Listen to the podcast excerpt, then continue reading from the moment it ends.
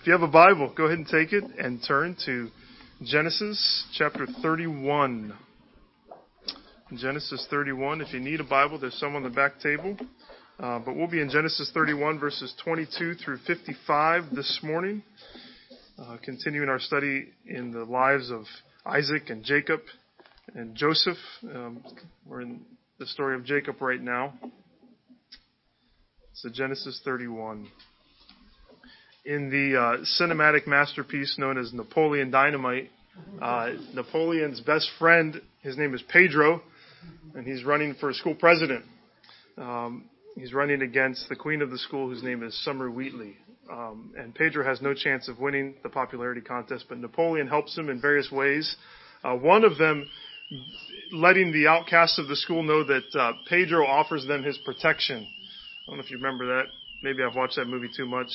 Uh, but that Pedro is concerned for the underdog and for the unpopular people in school. Uh, of course, Pedro is not the only person to use this strategy in an election, right?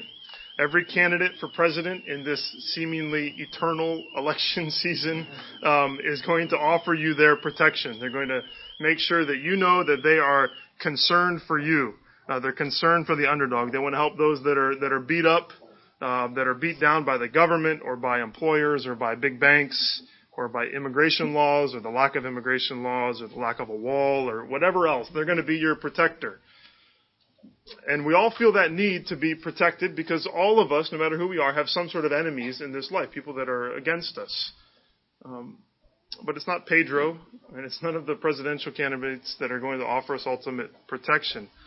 And as we are walking through Genesis, Jacob has just begun a, a, journey where he is facing enemies. He has an enemy that's actually coming at him from behind um, in Laban, and he's got an enemy in front of him in his brother Esau, and he's sort of stuck in the middle at this point, wondering what's going to happen.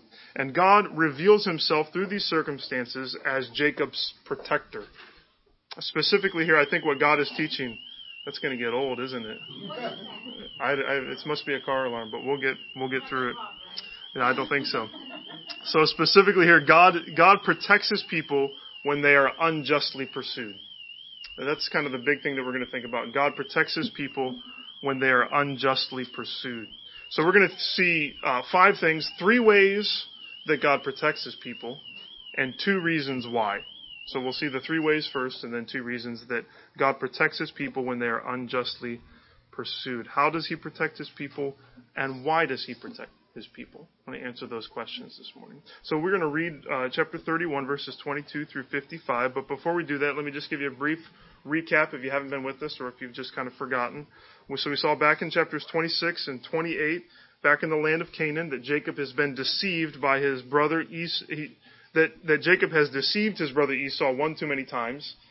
And Esau is so angry that he is going to kill his brother and Jacob is forced to flee and goes to Padan Aram, where his uh, in-laws live. He lands in Padan Aram, um, the home of his mother's relatives, I should say, and he meets his uncle Laban.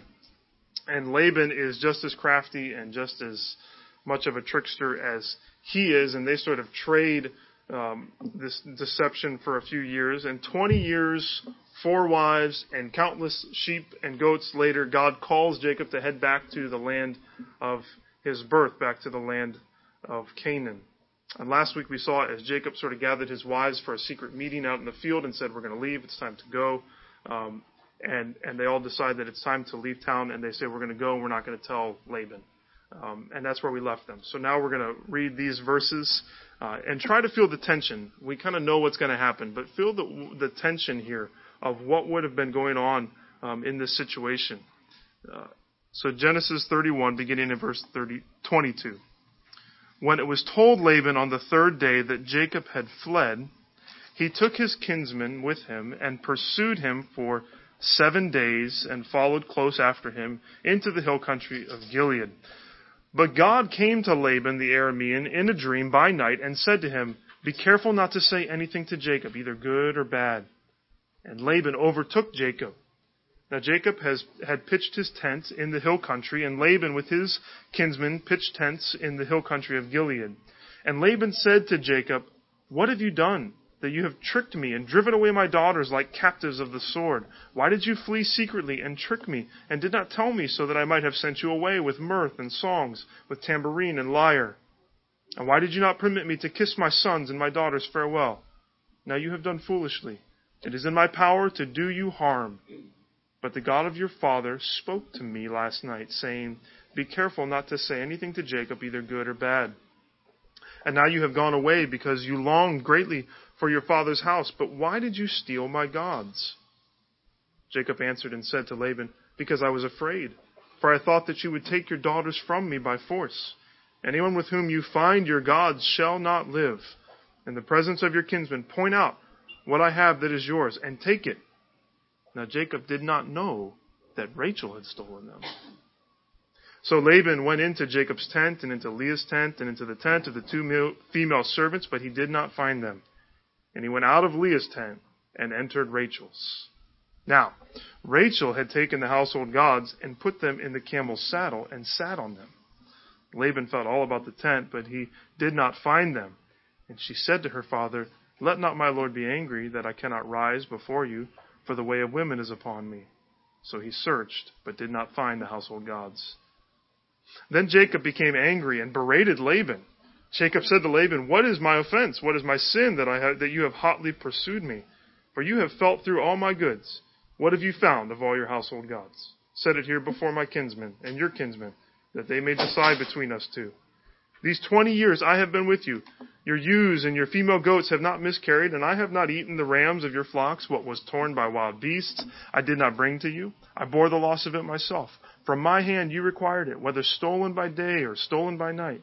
There I was. By day the heat consumed me, and the cold by night, and my sleep fled from my eyes. These twenty years I have been in your house. I have served you fourteen years for your two daughters and six years for your flock, and you have changed my wages ten times. If the God of my father, the God of Abraham, and the fear of Isaac had not been on my side, surely now you would have sent me away empty handed. God saw my affliction and the labor of my hands, and rebuked you last night. Then Laban answered and said to Jacob, The daughters are my daughters the children are my children. The flocks are my flocks. And all that you see is mine. But what can I do this day for these my daughters or for their children whom you have borne? Come now, let us make a covenant, you and I, and let it be a witness between you and me. So Jacob took a stone and set it up as a pillar. And Jacob said to his kinsmen, Gather stones. And they took stones and made a heap, and they ate there by the heap. Laban called it Jegar Sahadutha, but, but Jacob called it Galeed. Laban said, This heap is a witness between you and me today. Therefore he named it Galeed and Mizpah, for he said, The Lord watch between you and me when we are out of each other of one another's sight. If you oppress my daughters, or if you take wives beside my daughters, although no one is with us, see, God is witness between you and me. Then Laban said to Jacob, See this heap and the pillar which I have set up between you and me. This heap is a witness, and the pillar is a witness, that I will not pass over this heap to you, and you will not pass over this heap and this pillar to me to do harm. The God of Abraham and the God of Nahor, the God of their father, judge between us. So Jacob swore by the fear of his father Isaac. And Jacob offered a sacrifice in the hill country and called his kinsmen to eat bread. They ate bread and spent the night in the hill country. Early in the morning, Laban arose and kissed his grandchildren and his daughters and blessed them. Then Laban departed and returned home. Again, God protects his people when they are unjustly pursued. Quite the conversation that goes on here uh, between Laban and Jacob. The whole thing begins with um, sort of a high speed camel chase through the desert. Uh, after three days of not hearing from Jacob, someone probably went out to see what was going on, only to find that the place where his tent and all of his things had been was deserted. Um, and they were long gone, along with all the livestock, every member of his family. So a family of 16 individuals living in an area, um, and they had just sort of disappeared. Their fires had long been put out. There were only a few traces, maybe, of their previous home where their tents had been.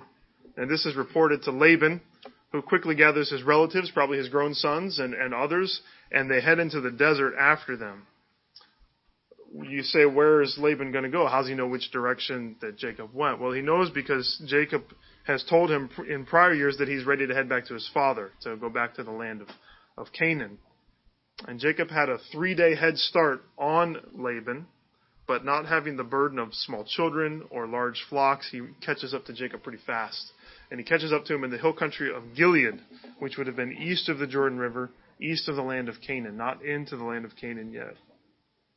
And we're told there in, in verse 25 that they, they pitched tents on opposite sides there in the in Gilead, which sort of has this scene of a, a battle array, as it were. And maybe you think about David and Goliath when they had the two tents on either side of the valley, and th- there's tension here. Something is is is going to happen. There's a a conflict, a violent conflict that's about to erupt. It would seem like. It's a war that's been simmering for about 20 years between these guys, and it's finally about to boil over, it would seem. But God steps in. We see that in verse 24, where God appears to Laban in a dream. So this is Laban, the Aramean, a man outside of the covenant, a man who worshipped false gods, and, and God shows up in Laban's dreams. He appears to him and he says, not simply don't touch Jacob, he says, don't even talk to Jacob. Even if you want to say something positive to him, don't talk to him. So as we think about God's protection, and we're thinking about just kind of three ways that God protects us. The first one that I think we see here is that God protects us through divine intervention. Um, or direct, maybe you would say, since He is divine. God protects us through divine or direct intervention. As we consider this, just realize I think if God doesn't step in, then this ends very badly for Jacob. Um, Laban's not a guy to be messed with. And justified or not, he feels like he's been wronged. He feels like he's been robbed. Um, and he makes that very clear. His perception of the situation is very skewed, though, isn't it? And that's how we all are. In any dispute, we always come out as the good guy, uh, which is how Laban's viewing the whole thing. He's the victim. But, but Laban's wrong. Uh, you look at verse 26, he's wrong in saying that um, you, dr- you have driven my daughters away. Rather, the daughters agreed, hey, let's get out of here because they had been betrayed by their father verses 27 and 28, he acts as if he's upset because he's missed some sort of opportunity to bless his family. Well, I mean, Laban, for most of his life, his character up to this point has indicated that he just wants to use his children to his own advantage. Later on in verse 43, he says, Everything that you have is mine, which isn't true because Jacob has worked for all of it. And so his vision is sort of skewed, but as, as much as he wants to sort of, you know, grab Jacob by the neck, as it were, he doesn't do it because of that dream. Now, he doesn't fully obey the dream, does he? Because he's certainly saying a lot of things, good and bad, towards uh, towards Jacob, but he's not willing to cross the line of actually doing something to Jacob. And it's because of God's divine intervention. God shows up and he protects Jacob. Jacob, who was always able to protect himself, is now being protected by God. There are times in lives in our lives when God supernaturally intercedes and he protects his people. He protects us from circumstances. He protects us even from violence. Sometimes we see it. You know, sometimes we know exactly how God has saved us and rescued us and protected us. And other times we're sort of oblivious to it. God may use dreams, He may use circumstances, He may use any means that He wants to thwart the plans of our enemies, those that would come against us, and guard us from harm that would come to us in this world. He protects us, and He does it through direct, divine intervention. That's one way that he does it. Before we move on, that, that's the first way, but before we move on, I, I think it would be good to note that part of the reason there's so much strife between these guys is because they've created this track record of deception throughout their lives. Um, why don't they trust each other? Be, because all they've done is trick each other. That's all they've done for their whole life, lives. So Laban says, "Why did you leave?" And Jacob says, "Because I thought you were going to take your daughters from me by force." Now, is that beyond the realm of possibility? Certainly not. I mean, Laban is the guy who told Jacob, work for seven years and I'll give you my daughter, and then on the wedding night switches and gives him, uh, gives him Leah instead of Rachel. I mean, this is not beyond the realm of possibility that Laban's just going to say, no, this is all mine and you can't leave. I think there's a lesson here that's sort of a, maybe a sub point, but it's, it's just this idea that we shouldn't be surprised if people expect us to act the way that we have always acted. It's Laban feels like he's wronged, but Laban had been a deceiver up to this point. Why would Jacob not think that he's going to get deceived by Laban? And so too for us, if, if, if our lives are marked by lying and deception, why should we be surprised if people don't trust us? Um, if we're lazy, if we're sloppy in our work, if we're unteachable, if we're prideful uh, towards authority, if we're unreliable, if we don't take anything serious, if we're untrustworthy, then why should we be surprised if people think that we're going to continue to act in that exact same way? We shouldn't be surprised, though often we are. I heard an interview on NPR with uh, Merle Haggard, who recently died. Merle Haggard was a guy, a legend in a genre of country music called outlaw country. and he wrote songs about criminal activity and jumping trains and spending time in jail. And he wrote those songs from personal experience early on in his life. Um, but after being in and out of jail for a long period of time, he landed in a cell that was on death row. He himself wasn't on death row, but he was with people who were. And it woke him up. And he had created this track record that communicated he was untrustworthy and he was lazy and he just wanted to take advantage of people. And he realized in that moment that no one was ever going to trust him. And he began in prison to start creating a track record of trustworthiness and hard work. And before long, he was let out um, and obviously did pretty well for himself in his life. And it's interesting to think that you know Jacob has been far from perfect, but in his early days, his early days are marked by some pretty nasty things that he did to people. But as we look at his time with Laban, it seems that there's a growing. He's not perfect, no, he never is really, but he's certainly creating a better track. He's been he's been tricked more than he has tricked. I would say he's been taken advantage of by Laban more than he has taken advantage of Laban. And in all of that, actually, I think we see the second way that God protects us. So He protects us by divine intervention, but He also protects us through the integrity of our lives. God protects us through the integrity of our own lives. God uses our own integrity to protect us. So Laban is angry with Jacob for leaving without saying goodbye. But he's also angry about what? My, his missing gods, he says. Why did you take my household gods? Why did you steal my gods? We're going to come back to that whole thing in a minute and what Rachel does and, and how that all fits in. But notice here how confident Jacob is. I mean, Jacob is, is so confident. Laban accuses him of stealing these gods, and he knows he didn't do it. And he knows that Laban has nothing on him, which makes him make this bold claim. And he says, Whoever has them, Laban, you can, you can kill them. It's a kind of a foolish vow because he doesn't really know what's going on here but it, you can just sort of see that it's coming from this heart that says he's totally innocent. And Laban takes Jacob up on his offer because he doesn't trust Jacob, and he searches everything that belongs to him. Um, and Jacob submits himself to sort of this public search of everything that he has. Maybe you've experienced that. I think Trevor experienced that this week with the airport, right? You get pulled over by TSA. And, and as much as that's necessary for protection, we know why we push against it. Because we say, I'm innocent and I got to have someone rooting through my underwear and and scanning me down and patting me down. It's like I haven't done anything wrong, and it's almost that's sort of what Jacob is is saying. He's saying, I've done nothing wrong, but then he opens up his life and he says, just search me, search everything that I have. That's fine. I got nothing to hide. And Laban finds nothing. And then Jacob lets fly this speech that has been going for years in his mind. You know, he's got it down. It's the same speech he gave to Rachel and to Leah in the field, but this is a little bit more impassioned he begins, he just says, What is my sin? What have, what have I done? What's my offense? And then he goes through a checklist.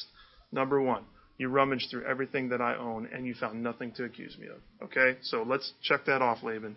Number two, for 20 years I have sacrificially served you. He talks about how Laban's flocks were, were blessed. He talks about how he never um, he never took from the rams to eat, and when a ram was lost, he never went to Laban and complained about it. He, he just bore it himself, and he faced the heat of the day and, and the cold of the night, and he pulled all nighters when it was necessary. He says, I've served you for 20 years. And then he says, I've earned everything that you just rummaged through. Jacob ticks off numbers. It's, it's interesting to see all the numbers. He says, For 14 years I served you, for your two daughters, and for six years I have served you for this countless flock, despite you changing my wages ten times. Uh, now, whether Laban agrees or not, which he doesn't, he still seems to think that all of this is his. Jacob makes it clear, the, the case clear that, he, that he's, he's worked hard and he's put in the time and energy. But At the same time, this is the new Jacob. So you have in 36 through um, through 41, he's just ticking all these things off. Here's what I've done. I've done all this. I've done all this. And then in verse 42, he says, If the God of my father, the God of Abraham, and the fear of Isaac had not been on my side, surely now you would have sent me away empty handed. God saw my affliction and the labor of my hands and rebuked you last night. So he talks about all the work that he has done, and then he says, and God honored that. And if God had not been with me, you would have sent me away empty handed. It's as if Jacob is saying, I worked really hard, but God blessed me. It's, it's what Paul says in 1 Corinthians 10:13. He says, I labored harder than everyone else, but not me. It was the grace of God that was with me. Jacob knows his faults, but he also knows I've been faithful, and God has been faithful to me. This is how God works, isn't it? This is how God works in our lives, that we are called to do what God has called us to do. But in what God calls us to do, He also equips us to do it. We are to strive for holiness in our lives, and God works holiness in our lives. We want to live lives that are filled with integrity, and God is the one that makes that possible. And as we'll see, He does that so that He gets the glory. It's just, it's all the glory goes to Him as this work of integrity and holiness that's going on in our lives, though, it forms this wall of protection for us. Uh, when we live lives that are above reproach, then we can invite anyone into our lives and we say, Search me. Look at my life, wherever you want. Look, look in any one of my tents, you know. Look at the way I treat my spouse and my children. You can look at my work ethic. You can look at my finances and the way that I spend my money. Can open up my internet history and my emails and all my Facebook messages. You can look at, at the way I do my schoolwork. You can come ride in my car in traffic and notice how I interact with people. You know, we open up our lives to people and, and, and we say sort of, search me. Can we say that to our enemies? Can we say, search me? Can we say, I'm above reproach? Not perfect, but a track record of consistent holiness in our lives. Are we like Jacob? We're like Daniel. Remember Daniel? They want to accuse Daniel of something, and what do they have to do? Invent a law against praying to God. Is that what our lives look like? That that if someone wanted to find a, a reason to, to accuse us of something, that they would have to invent a law that says you're not allowed to pray to God to find something to accuse us of? I think maybe we would ask, you know, what's the tent that we want to keep our enemies out of? What's the tent we don't want them to search? God, through His Word and through His Holy Spirit, might just sort of be saying to each of us, this is the tent that, that you need to clean out. And it starts with confession. It starts with confession to God. It starts with confession to others. And then He says that when you clean that out, I'll fill it with holiness and with integrity in your lives. And that integrity then protects us. This is Proverbs 10:9. Proverbs 10:9 says, "Whoever walks in integrity walks securely, but he who makes his ways crooked will be found out. Having said all that, just remember again that it's God who works holiness and righteousness in us. He is the one who's going to make us above reproach. And, and while we may be able to stand in some measure of holiness before others, some measure of above reproachness before others, this is the reality. None of us can stand before God rooted in our own righteousness. Our hope before God is not our holiness, it's not our righteousness, it's the righteousness of Christ. Our hope of protection is divine intervention. We need the intervention and the intercession of Jesus. So Jesus lives a life of perfect obedience, doesn't he? He stands before the council and they want to condemn him to death, remember? And they're looking for anything. They're searching all of his tents. They're opening all of his files and they're trying to find a way to accuse Jesus. And they did. They, they dug through everything and they found nothing. And yet he's killed. He pays the penalty for all of our unrighteousness, for everything that's in our tents, right? So that when we stand before him, when we stand before God, we can say, God, you can search all of my tents and you will find plenty of things to condemn me for. But I'm not trusting in in the integrity of my own tent. I'd rather have why don't you search the tents of Christ? That this is where my hope is. He died to forgive my sins. He rose again for us. I'm trusting the merits of Jesus. I'm trusting in His righteousness. This is our hope. So our integrity in this life can protect us from accusations of others, but it's the holiness, it's the righteousness, it's the death and the resurrection of Jesus that saves us, not our own integrity. So how are we protected? We're protected by divine intervention. We're protected in some measure by the integrity of our own lives. But what do you do with Rachel here, right? so Rachel's the one that did steal the gods. Um, here's the thought I think we can let's let's take this from Rachel because I'm to be honest I'm not totally sure what to do with Rachel, but here's my best stab at it. God protects us in ways we would never expect.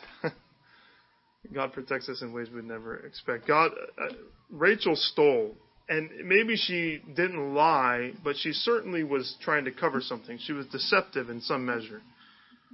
We don't know why. We see her take the, you know, it's mentioned earlier in the narrative that she's the one that took them, and we don't really know why. You might think it's retaliation actually against her her father.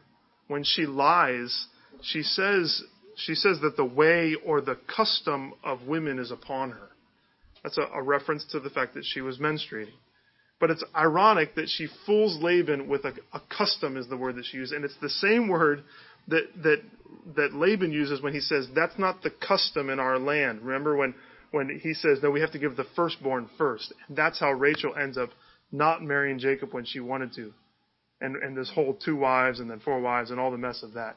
So isn't that interesting that maybe she's sort of getting a little jab in at her father. Now, right or wrong, that might be what's happening. I'm not totally sure.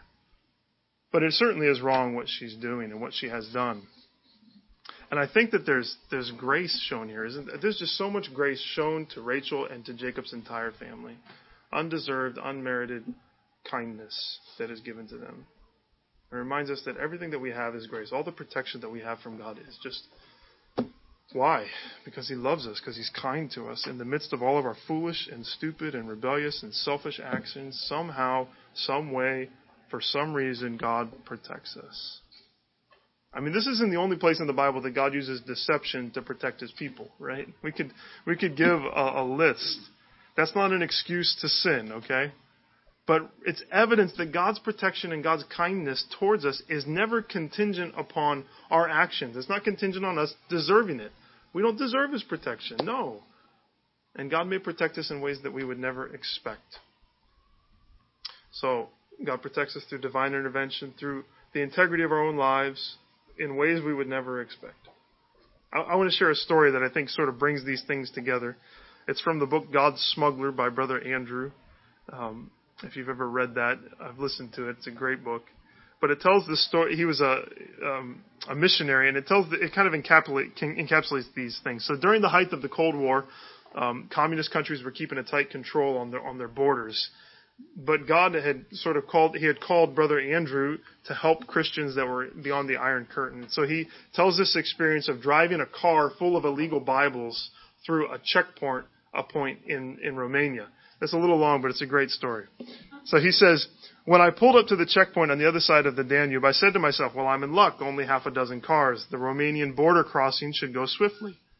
But when it took 40 minutes to inspect the first car, I began to worry literally everything that that family was carrying had been had to be taken out and spread on the ground. Every car in line was put through the same routine. The fourth inspection lasted well over an hour. The guards took the driver inside and kept him there while they removed hubcaps, took his engine apart, removed seats. Dear Lord, I said, as at last there was just one car ahead of me, what am I going to do? Any serious inspection will show up these Romanian Bibles right away. Lord, I went on, I know that no amount of cleverness on my part can get me through this border search. Dare I ask for a miracle? Let me take some of the Bibles out and leave them in the open where they will be seen. Then, Lord, I cannot possibly be depending upon my own stratagems, can I? I will be depending utterly upon you. While the last car was going through its chilling inspection, I managed to take several Bibles from their hiding places and pile them on the seat beside me. I love that. It was my turn. I put the little VW in low gear, inched up to the officer standing at the left side of the road, handed him my papers, and started to get out. But his knee was against the door, holding it closed. He looked at my photograph and the passport, scribbled something down, shoved the papers back under my nose, and abruptly waved me on. Surely 30 seconds had not passed. I started the engine and inched forward. Was I supposed to pull over, out of the way where the car could be taken apart? Was I? Surely I wasn't. I, I coasted forward, my foot poised above the brake. Nothing happened. I looked out the rear mirror. The guard was waving the next car to stop, indicating to the driver that he had to get out. On I drove a few more yards. The guard was having the driver behind me open the hood of his car. And then I was too far away to doubt that indeed I had made it through that incredible checkpoint in the space of 30 seconds. My heart was racing, not with the excitement of the crossing, but with the excitement of having caught such a spectacular glimpse of God at work. Isn't that awesome? And that's what God does. He protects us through divine intervention. This the, brother Andrew was a man of integrity, and he was. You see that as he sets these books on the on the seat beside him. I'll be a man of integrity and in what an unexpected way uh, that God protects him. And this is how God works for us. And we, even in that story, you see why. Let me give you two reasons I think that we can draw from this for why God protects us. Number one, God protects us for His own glory. God protects us for His own glory. I think the episodes with these gods serves an even greater purpose than to just say He does it in unexpected ways. It adds a voice not simply to speak about how God protects us, but why. So Laban is an enemy of the covenant. Um, he's an enemy of God's blessing. He reminds us that sin and Satan and the enemies of this world want to enslave us. And we should not be surprised that when we find freedom from the things that have held us captive for years, that soon they're going to chase us back down. But God thwarts all their plans and He sends them away to show that He's in control. Remember the parallels between this and the Exodus? So if Laban is Pharaoh, who's chasing them down, then this moment here is the Red Sea, where he's just washed over and can do nothing. It's when God thwarts all of Laban's plans and preserves his covenant people for his glory. So whatever Rachel did wrong, think about this picture. Where are Laban's puny gods? Rachel is sitting on them, presumably while she is menstruating. Now, I'm not trying to be graphic, but think about what that means for the children of Israel who had all these laws about cleanliness and how blood made things unclean. And the whole thing says in a very graphic way that any person or any God that tries to stand against the true God will be totally and utterly humiliated. I think that's what we're supposed to draw from this in many ways. This is our God. And that's the gods of the world. So I think we should feel some of that, you know? Our God is exalted above every other God. The gods of this world, where do they fit? They fit in some saddlebag. Where does our God fit? The heavens and the highest heavens cannot even contain him. The gods of this world can be sat upon. What does God do with his enemies? He makes them all his footstool. The gods of this world are silent. If they were real gods, couldn't they just say, We're under here, Laban? but they can't even speak. And yet God speaks through His Word. He speaks through the blood of His Son, and He shuts the mouth of everyone else. The gods of this world, they fade and they falter, but our God is from everlasting to everlasting. I think we just take this picture, and when we feel defeated by sin, when we feel like Satan is crouching at our door, when we feel pushed to despair, when we're tempted to worship all the gods and the idols in our lives, we remember Listen, there's only one God in this world that deserves to be bowed down to and worshiped. And every other God in this world, they deserve one thing they deserve to be sat upon. Right? Our God alone deserves worship. Everyone else deserves to be sat on. And Jacob knows this. And so when Laban tries to save face and he makes this covenant, as it were, Jacob just sort of goes along with it. Laban wants the rocks that they set up to be some sort of witness, this promise that they're going to, you know, to protect from each other and to protect Jacob from mistreating um, Laban's daughters, which is so strange considering how much Laban mistreated his own daughters. Um, and Jacob asserts in this moment, he asserts his belief in the one true and living God. So Laban and his kinsmen, how many stones did they set up? A multitude of stones for all their different gods. And what does Jacob set up? one stone. He says, I only need one God. I don't need all your other gods. I, my God will protect me. Jacob doesn't need an altar. He knows that his God is, he calls him the fear of Isaac. He's the God who haunts the dreams of his enemies, isn't he? He's the God who Jacob himself fears, but he's also the God in, that instills fear in all of his enemies. This is the God who sees Jacob and protects him and blesses the labor of his hands. So Jacob honors and he glorifies God in this entire episode. He recognizes that everything that he has is a blessing that he's experienced from God, and God alone is going to protect him. And just a reminder God alone is to be lifted up in our lives. God alone is the one that deserves honor and worship. He's protected us and he will continue to do so. So he does it for his own glory. And the second and the final thing we'll say God protects us so that we will trust him more. We could say more. Let's say we will trust him alone. God protects us so that we will trust him alone. So you see that happen with Jacob. Jacob defends himself but he acknowledges that God is the one on his side. Jacob makes this covenant and he recognizes that God alone is going to protect him. And so they ate bread there and they made this covenant, and Laban returns home.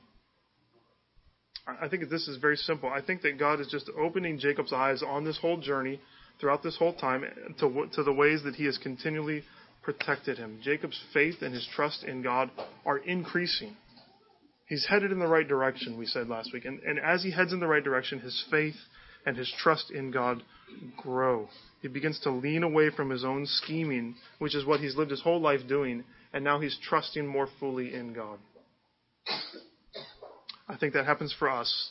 As we walk through life and we're protected in these amazing ways, we recognize that, that God is the one who is doing it, and we're filled with peace. We're filled with trust in Him.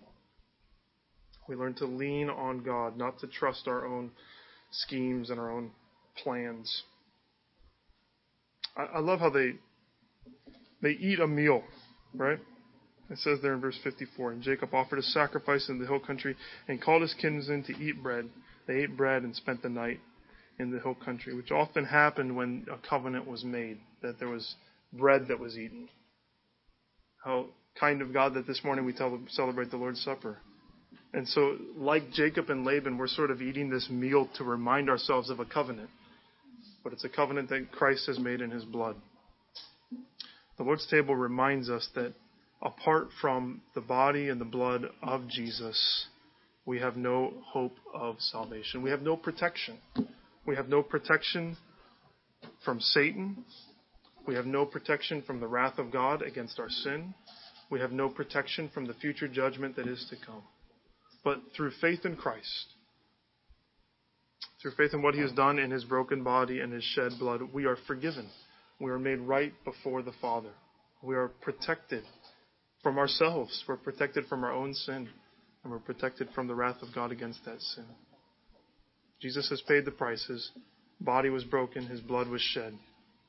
He absorbed the wrath of God on our behalf. And His blood brings the forgiveness of our sins. That's what we want to remember this morning. I, I think as we think about how God protects us so that we will trust Him alone, that each time we take this meal, it's a reminder of what He has done for us. And it encourages us to let us keep trusting in the Lord. Let's keep remembering that this is where our hope is. Our hope is not in who we are or what we can do. Our hope is in the fact that God has divinely intervened in our lives. Our hope is not in our own integrity, but it's in the righteousness of Christ. And He has done it in such an amazing way a way we would have never expected. He has done it through the death of his own son and through the resurrection life that he brings.